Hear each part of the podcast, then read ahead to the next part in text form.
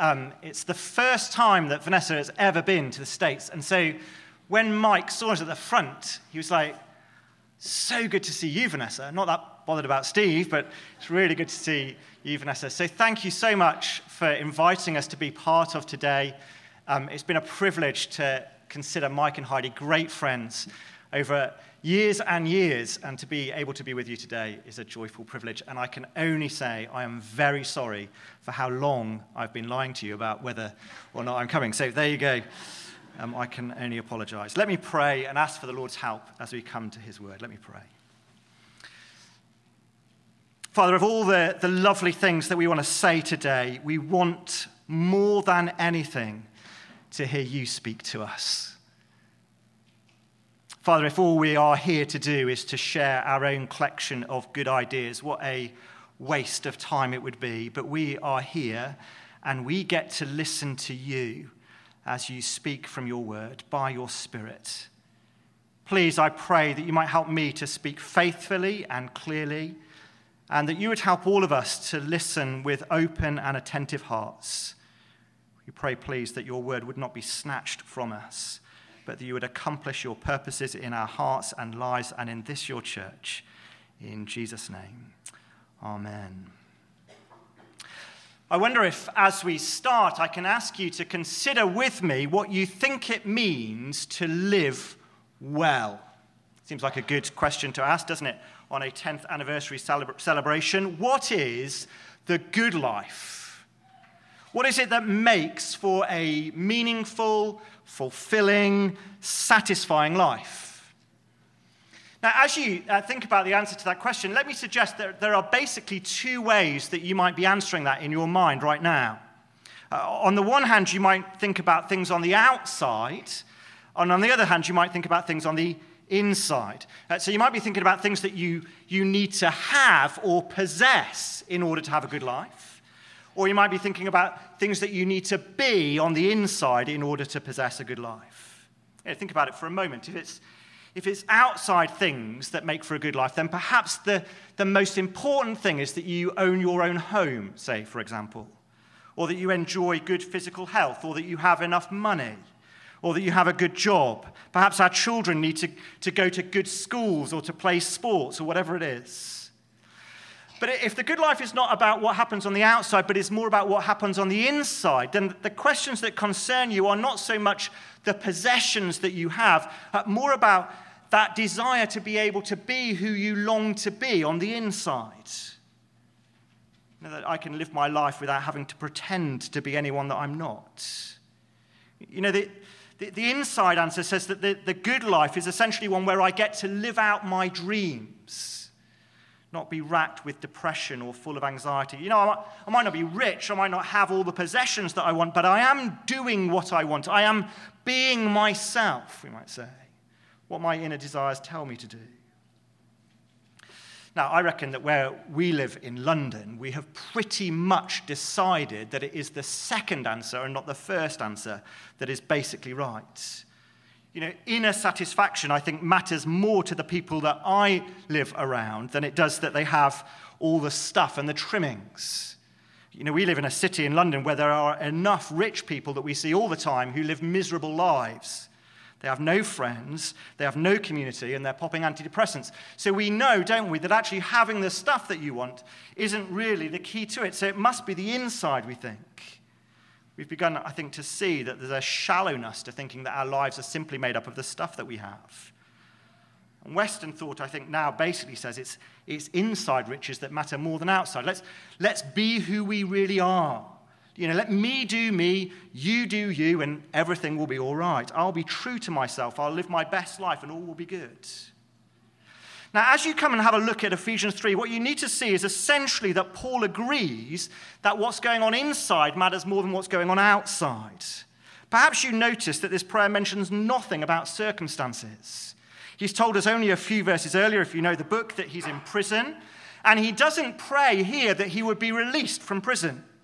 He doesn't pray that the Ephesians would be in good health. He doesn't pray that they may pass their exams or do well in the next college football game. Instead, verse 16, he prays that they would be strengthened in the inner being. Because the good life Life with, lived well, he says, comes from the inner being and not from outer possessions or circumstances. And so that's the concern of his prayer. But, and this is where we need to be really careful together this morning, when he says inner being in verse 16, he doesn't mean what we mean, or certainly what the world means, by being true to ourselves or the inner us.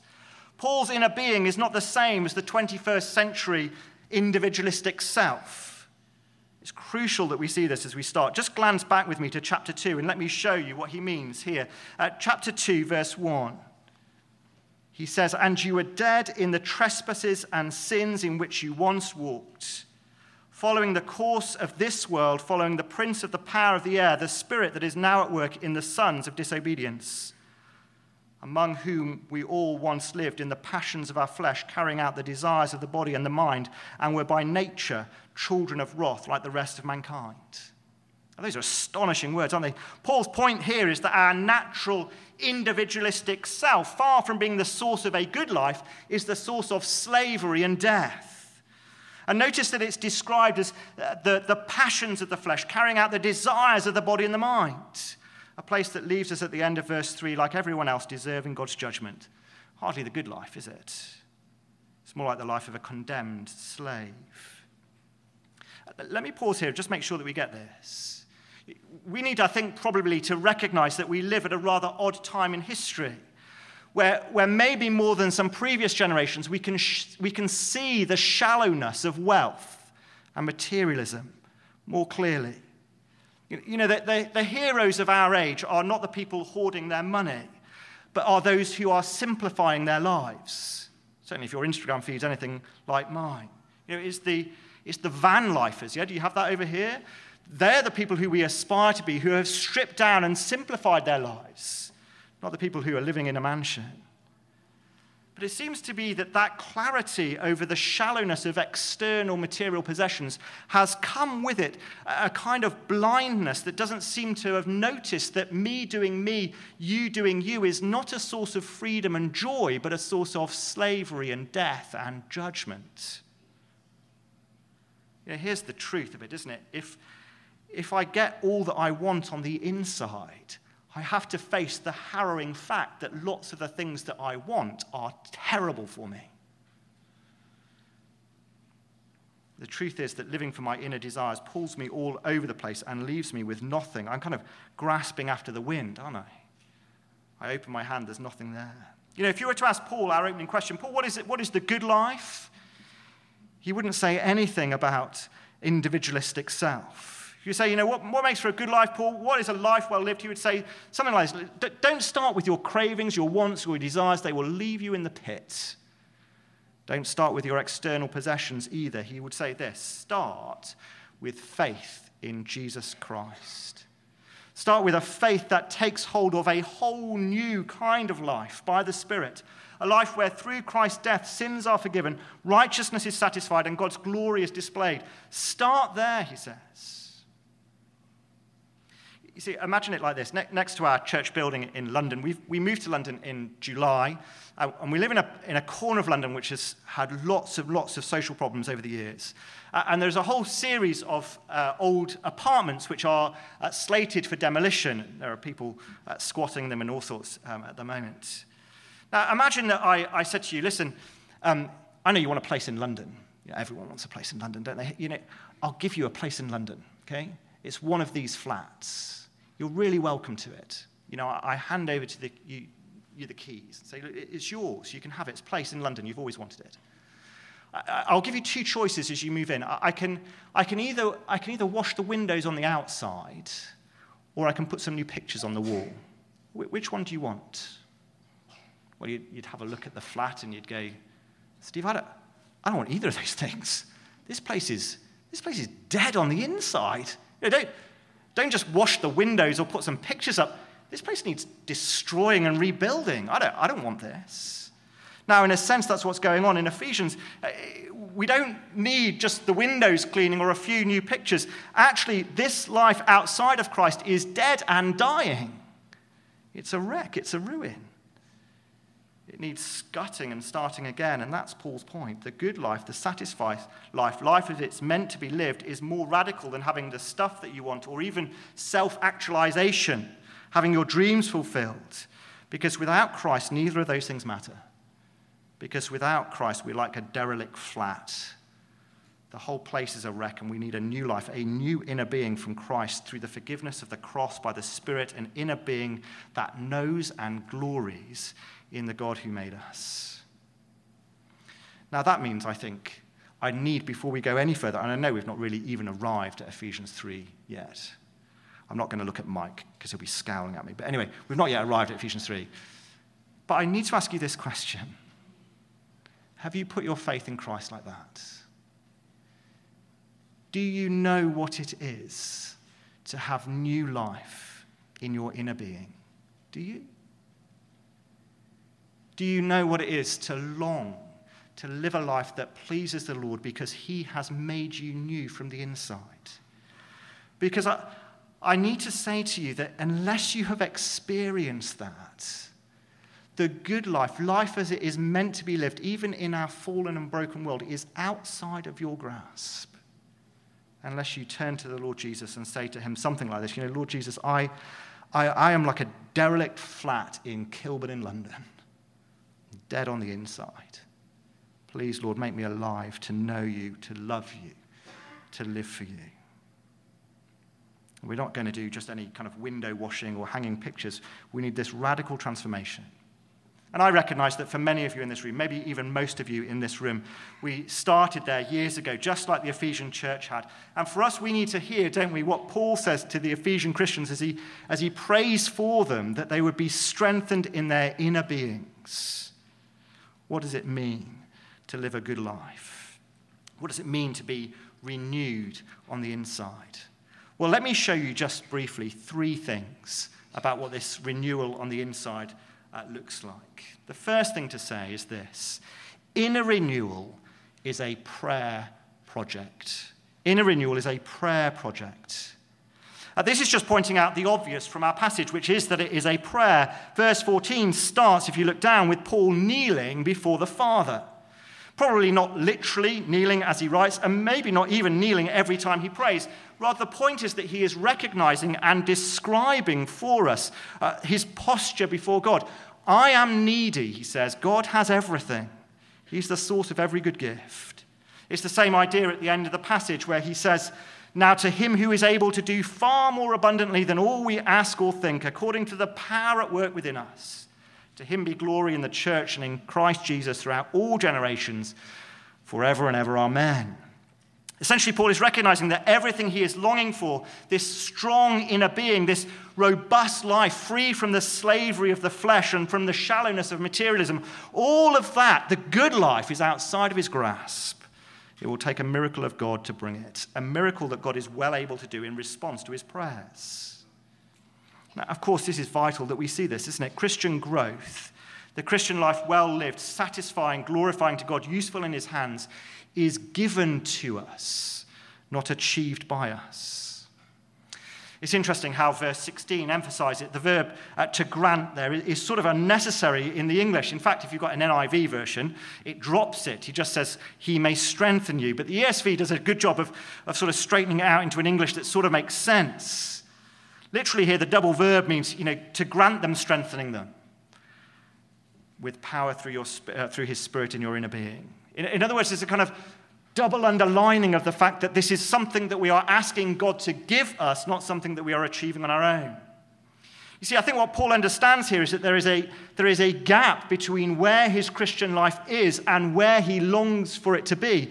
A gap between where the Ephesians' Christian lives are and where he longs them to be. And that gap is made up not with their works, but with God's goodness seen at work in them by his Spirit. Only God can change that. The only person capable of moving the Ephesians to know God more and to give him more glory is God himself. So he prays. Again, I don't think it's hard, is it, to think about how this applies to any of us directly? You know, Mike Jones, we are celebrating today, has 10 years of ministry being done. How? In God's strength alone. And I say to you, Mike, and to all of us, if you want 10 more years, or 20 more years, or 30 more years, or 40 more years, I forget how young you are, uh, it will be done by prayer. Ask God to grant you, strengthening you. You know, if as a church you want to live the good life that God has called you together, you won't administrate your way there. You know that, don't you? It's so easy for church members to get frustrated about the poor administration in a church. Or maybe that's just our church members in London. But you know, don't you, you will not administrate your way to this kind of life. You will pray your way there, asking God to grant you, strengthening you. So that when you come together, this is your burden. Not getting sidetracked into praying for an easy life or a superficial change in temporary circumstances, but praying most of all, Lord God, would you, by your Spirit, close this gap between who we are and who we could be in Christ? Inner renewal is a prayer project. Secondly, inner renewal needs Holy Spirit strength. Inner renewal needs Holy Spirit strength. Now, let me just try for a moment to show you, if I can, the structure of the passage. I know some of you are now thinking, oh my goodness, I already thought this was dull. This is even worse. The structure. Steve, are you serious? Yes, I am serious. It is really useful to see the structure of the passage. So look down and try and track with me. And I've got some PowerPoint slides which may or may not help. So you can look at those as well. He introduces the idea in verse 14 that he is praying. We've seen that together, haven't we? He is kneeling before the Father. And then what follows really are essentially two parallel prayers. Uh, two things that he is saying to God while he's on his knees before the Father. One starts in verse 16, that according to the riches of his glory. And the other starts with another word, that, in verse 17, partway through, that you being rooted and grounded in love. What you'll notice is that these two parallel prayers both end with similar statements, similar goals, if you like. The first goal is there at the beginning of verse 17 when he says that he's praying that so that Christ may dwell in your hearts through faith.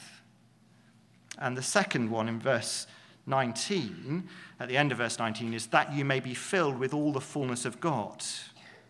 Now, I want to suggest to you that those two aims of these two prayers are essentially the same thing, and we'll talk more about that in a moment. But what it means is you've got one kneeling, two requests, one shared goal.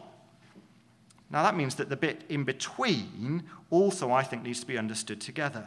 So, when he says in the first request that he prays that God might strengthen you with power through his Spirit in your inner being, and in the second re- request, when he says that we may be strengthened to comprehend with all the saints what is the breadth, length, height, and depth, and to know the love of Christ that surpasses knowledge, essentially those two things are best to be understood together.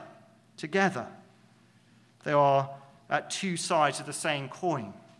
So we still have the Queen's head on one side of our coins and some other thing on the other side. Uh, but essentially, it's the same value, even though it's different images. Uh, and that's the same with these things. Strength from the Spirit to comprehend the love of Christ is essentially describing the same thing. And the value of them both is that we might be full of Christ. On the one side, it says Holy Spirit strength. On the other side, it says grasping the size of God's love. Now, if that is actually right, and if by some miracle of grace you are still tracking me, that means that Paul is saying something like this, and you can zone back in now. He's saying this I am praying for you, that by the power of the Spirit at work in your inner being, you may be able to understand something that by its very nature surpasses knowledge, which is the size of God's loving Christ. In other words, this renewal of the inner being this good life that we are talking about together this morning is a prayer project. Why? Well, because it requires God's Spirit's power for you and I to grasp what is essentially ungraspable, to understand what by its nature is ununderstandable, which is just how big the love of Christ is for us. Think about what Paul is assuming here. Notice on the one hand, he is assuming that getting to know the size of Christ's love is one, uh, not something I can do by myself, yeah? I need the Spirit's help. And two, it's a task that I never complete. You can see that, kind. Paul is not talking here to non Christians coming to understand the love of Christ for the first time, is he? He's not speaking to a, a group of people who've read John 3:16 for the first time, like, wow, You mean God loves me? It's not that, is it? No, he's praying for Christians who well understand the language of God's love and is praying that in the Spirit they might have strength in their inner beings to grasp the size of Christ's love for them. And that means, doesn't it, that this gap between what is in my Christian life and what could be in my Christian life is about understanding God's love for me in Christ Jesus. But, but it's not understanding it with my brain because it's unfathomable. It's understanding it in my inner being by the power of the Spirit. You know, put the same thing in, the negative. It means that the, biggest danger in my spiritual life is not simply that I just forget that Christ loves me, as if that just kind of evaporates from my mind and I forget it. That, that's not my great spiritual danger. My great spiritual danger, I maybe especially for those of us who are serious about looking at the Bible, this is our great spiritual danger, is that we try and grasp the love of Christ simply intellectually. I know that. I can write that down. I can get that right in a theological exam. Because Paul says, no, no, you cannot grasp the love of Christ simply intellectually. You need Holy Spirit power in your inner being to grasp what is ungraspable by you. Now, I don't know all of you very well, and I don't know whether this might make you feel a little bit uncomfortable. It might sound a little bit weird, as if Paul is suggesting that we somehow feel our way through the Christian life. Well, let me reassure you that I don't think it's that at all. I think it's fair to assume that Paul believes that the Holy Spirit would use God's word to help us grasp this great reality. Paul is not praying for some sort of brainless spiritual experience uh, fueled by soft music and wishful thinking. That's not it at all. It's, it's rooted in the gospel, it's founded on God's word. But still, it is an experience of the new inner being by the power of the Spirit in response to our prayers grasping what alone our brains cannot fathom, which is Christ's love for us. And so let me ask you this morning have you ever prayed like that for you, for others? You know, not just asking, you know, Lord, please help me make it through today. Today is, is a dark day. I don't know whether I'm going to make it to the end. That's a great thing to pray, isn't it? But you could pray something better. You know, not just praying that your needs might be met, which is a fine thing to pray as well, isn't it? But have you prayed that you might grow in an experiential grasp by the Spirit of the love that God has for you in Christ Jesus? That this gap between who you are and who you could be might be breached by a work of the Spirit in our inner being, grasping the love of God for us in Christ Jesus. Let me tell you this in my own experience, it is that God answers that prayer by making you weaker and more helpless. It is, in my experience at least, and I think this is true to God's word, it is not possible for our inner beings to be strong while our sinful selves still think we can do it all on our own. And so the sweetness of this indwelling work of the Spirit tends to come when we know that really, left to ourselves, we would have nothing to offer, and all we could expect was condemnation for screwing up. And again, this isn't hard for us to apply, is it? This means that the good life of the New Testament, that as we grow weaker in ourselves, we might grow stronger in the Lord. That as we lay down our lives in His service, whether it's as an assistant pastor of Sterling Park Baptist Church or whether it's as a regular member. What we should be praying for is this spiritual renewal that knows with increasing clarity and a greater joy that we are loved, though unlovely, saved, though we were lost, carried, though we would run away on our own. And whatever the next 10 years hold, you know, if you find yourself growing in this assurance of God's love for you in Christ Jesus, you'll know it's not because you're clever or wise or strong, but because God is at work by his Spirit. That's the second point. Thirdly, inner renewal is being full of Jesus. We now come to the end of the passage and to that joint request that the Ephesians would both have Christ dwelling in their hearts through faith, and that they might be filled to the measure of all the fullness of God. Now, I said before that I think those essentially explain one another. They're essentially the same thing. But let me try and unpack that a little bit for you. Christ is the fullness of God. Colossians 1 tells us that being filled to all the fullness of God is, is therefore having Christ in our hearts. And having Christ in our hearts is the same as having the Spirit dwelling in us because the, the Holy Spirit is the Spirit of Christ. Now, of course, in an important sense, this is already true of the Ephesians already. If you glance back to chapter 1 and verse 13, you will find that the, the Ephesians received the Spirit as they're converted. But Paul's point seems to be that while the Spirit is theirs, still the life of the Christian, the ongoing experience of the Christian is that the Spirit who becomes fully theirs at conversion is increasingly taking up residence in their life, settling in, making his dwelling there, making his home. You know, and again, this gap between what is in my Christian life and what could be in my Christian life is then described uh, essentially as the Spirit increasingly making himself at home in me.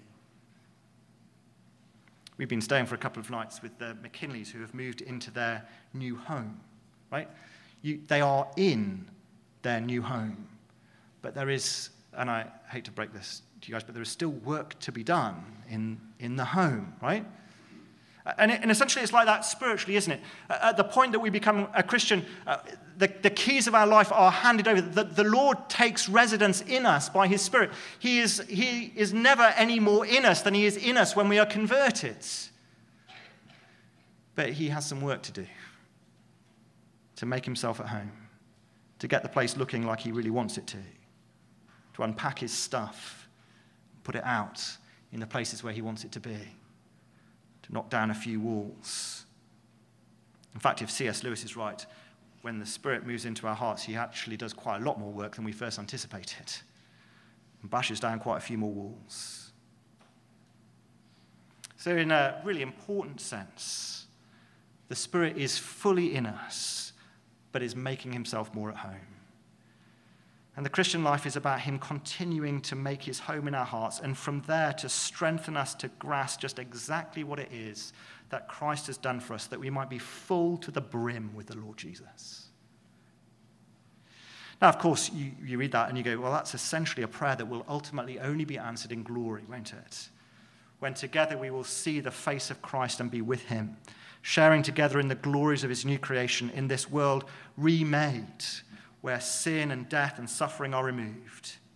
But ahead of that day, Paul's prayer is that we would, we would live this day, today, increasingly in the light of what will be true on that day. That what will be ours physically might be ours spiritually, increasingly, as Christ, by the Spirit, settles in, sweeps up the mess, and makes his home in our inner beings. Which kind of brings us back, doesn't it, to where we started this morning. Let me ask you again what is the good life? What is the life that you want? What is a life well lived? What is a good way for you to spend the next 10 years or the next 20 years or, or the, the lifetime that the Lord might give you? Well, let me tell you, it's not about prioritizing easy circumstances or material comfort. Let me tell you that the good life is not secured by politics. I think we're all going to learn that again, aren't we? Neither is the good life secured by some kind of process of self actualization. It's not, is it? Really, the good life is about knowing God through Jesus Christ in the power of the Spirit. It's about a life that is increasingly shaped by a spiritual grasp of the love of God for us in Christ Jesus. A life that brings God glory as it receives from Him over and over and over again strength in the inner being. And let me say to you this listen, don't you want that? Right? Even as I describe that, don't you want it? I know I do. I long for a life that is shaped increasingly by the love of Christ and not by my own messed up desires. Lord, save me from those, please. And in a life that isn't blown around by its circumstances or washed away at the first blast of temptation. You know, and if I want that life, if you want that life, what do we do? What do we do? For this reason, I get on my knees before the Father and I pray. Lord, will you do more than all we ask or imagine? according to your power that is work within us. For the sake of your glory, do it, please, Lord. Amen. Let me pray. Heavenly Father, we come recognizing that there is a big gap between who we are and who we could be, even as Christians this morning. And we want to pray that you might close that gap by the work of your Spirit in us, giving us strength in our inner beings, not to live for our own desires, not to build comfortable lives materially, but to grasp spiritually just how much you love us in the Lord Jesus, the one who gave himself for us, bled, died, rose again, that we might know you. In his name we pray. Amen.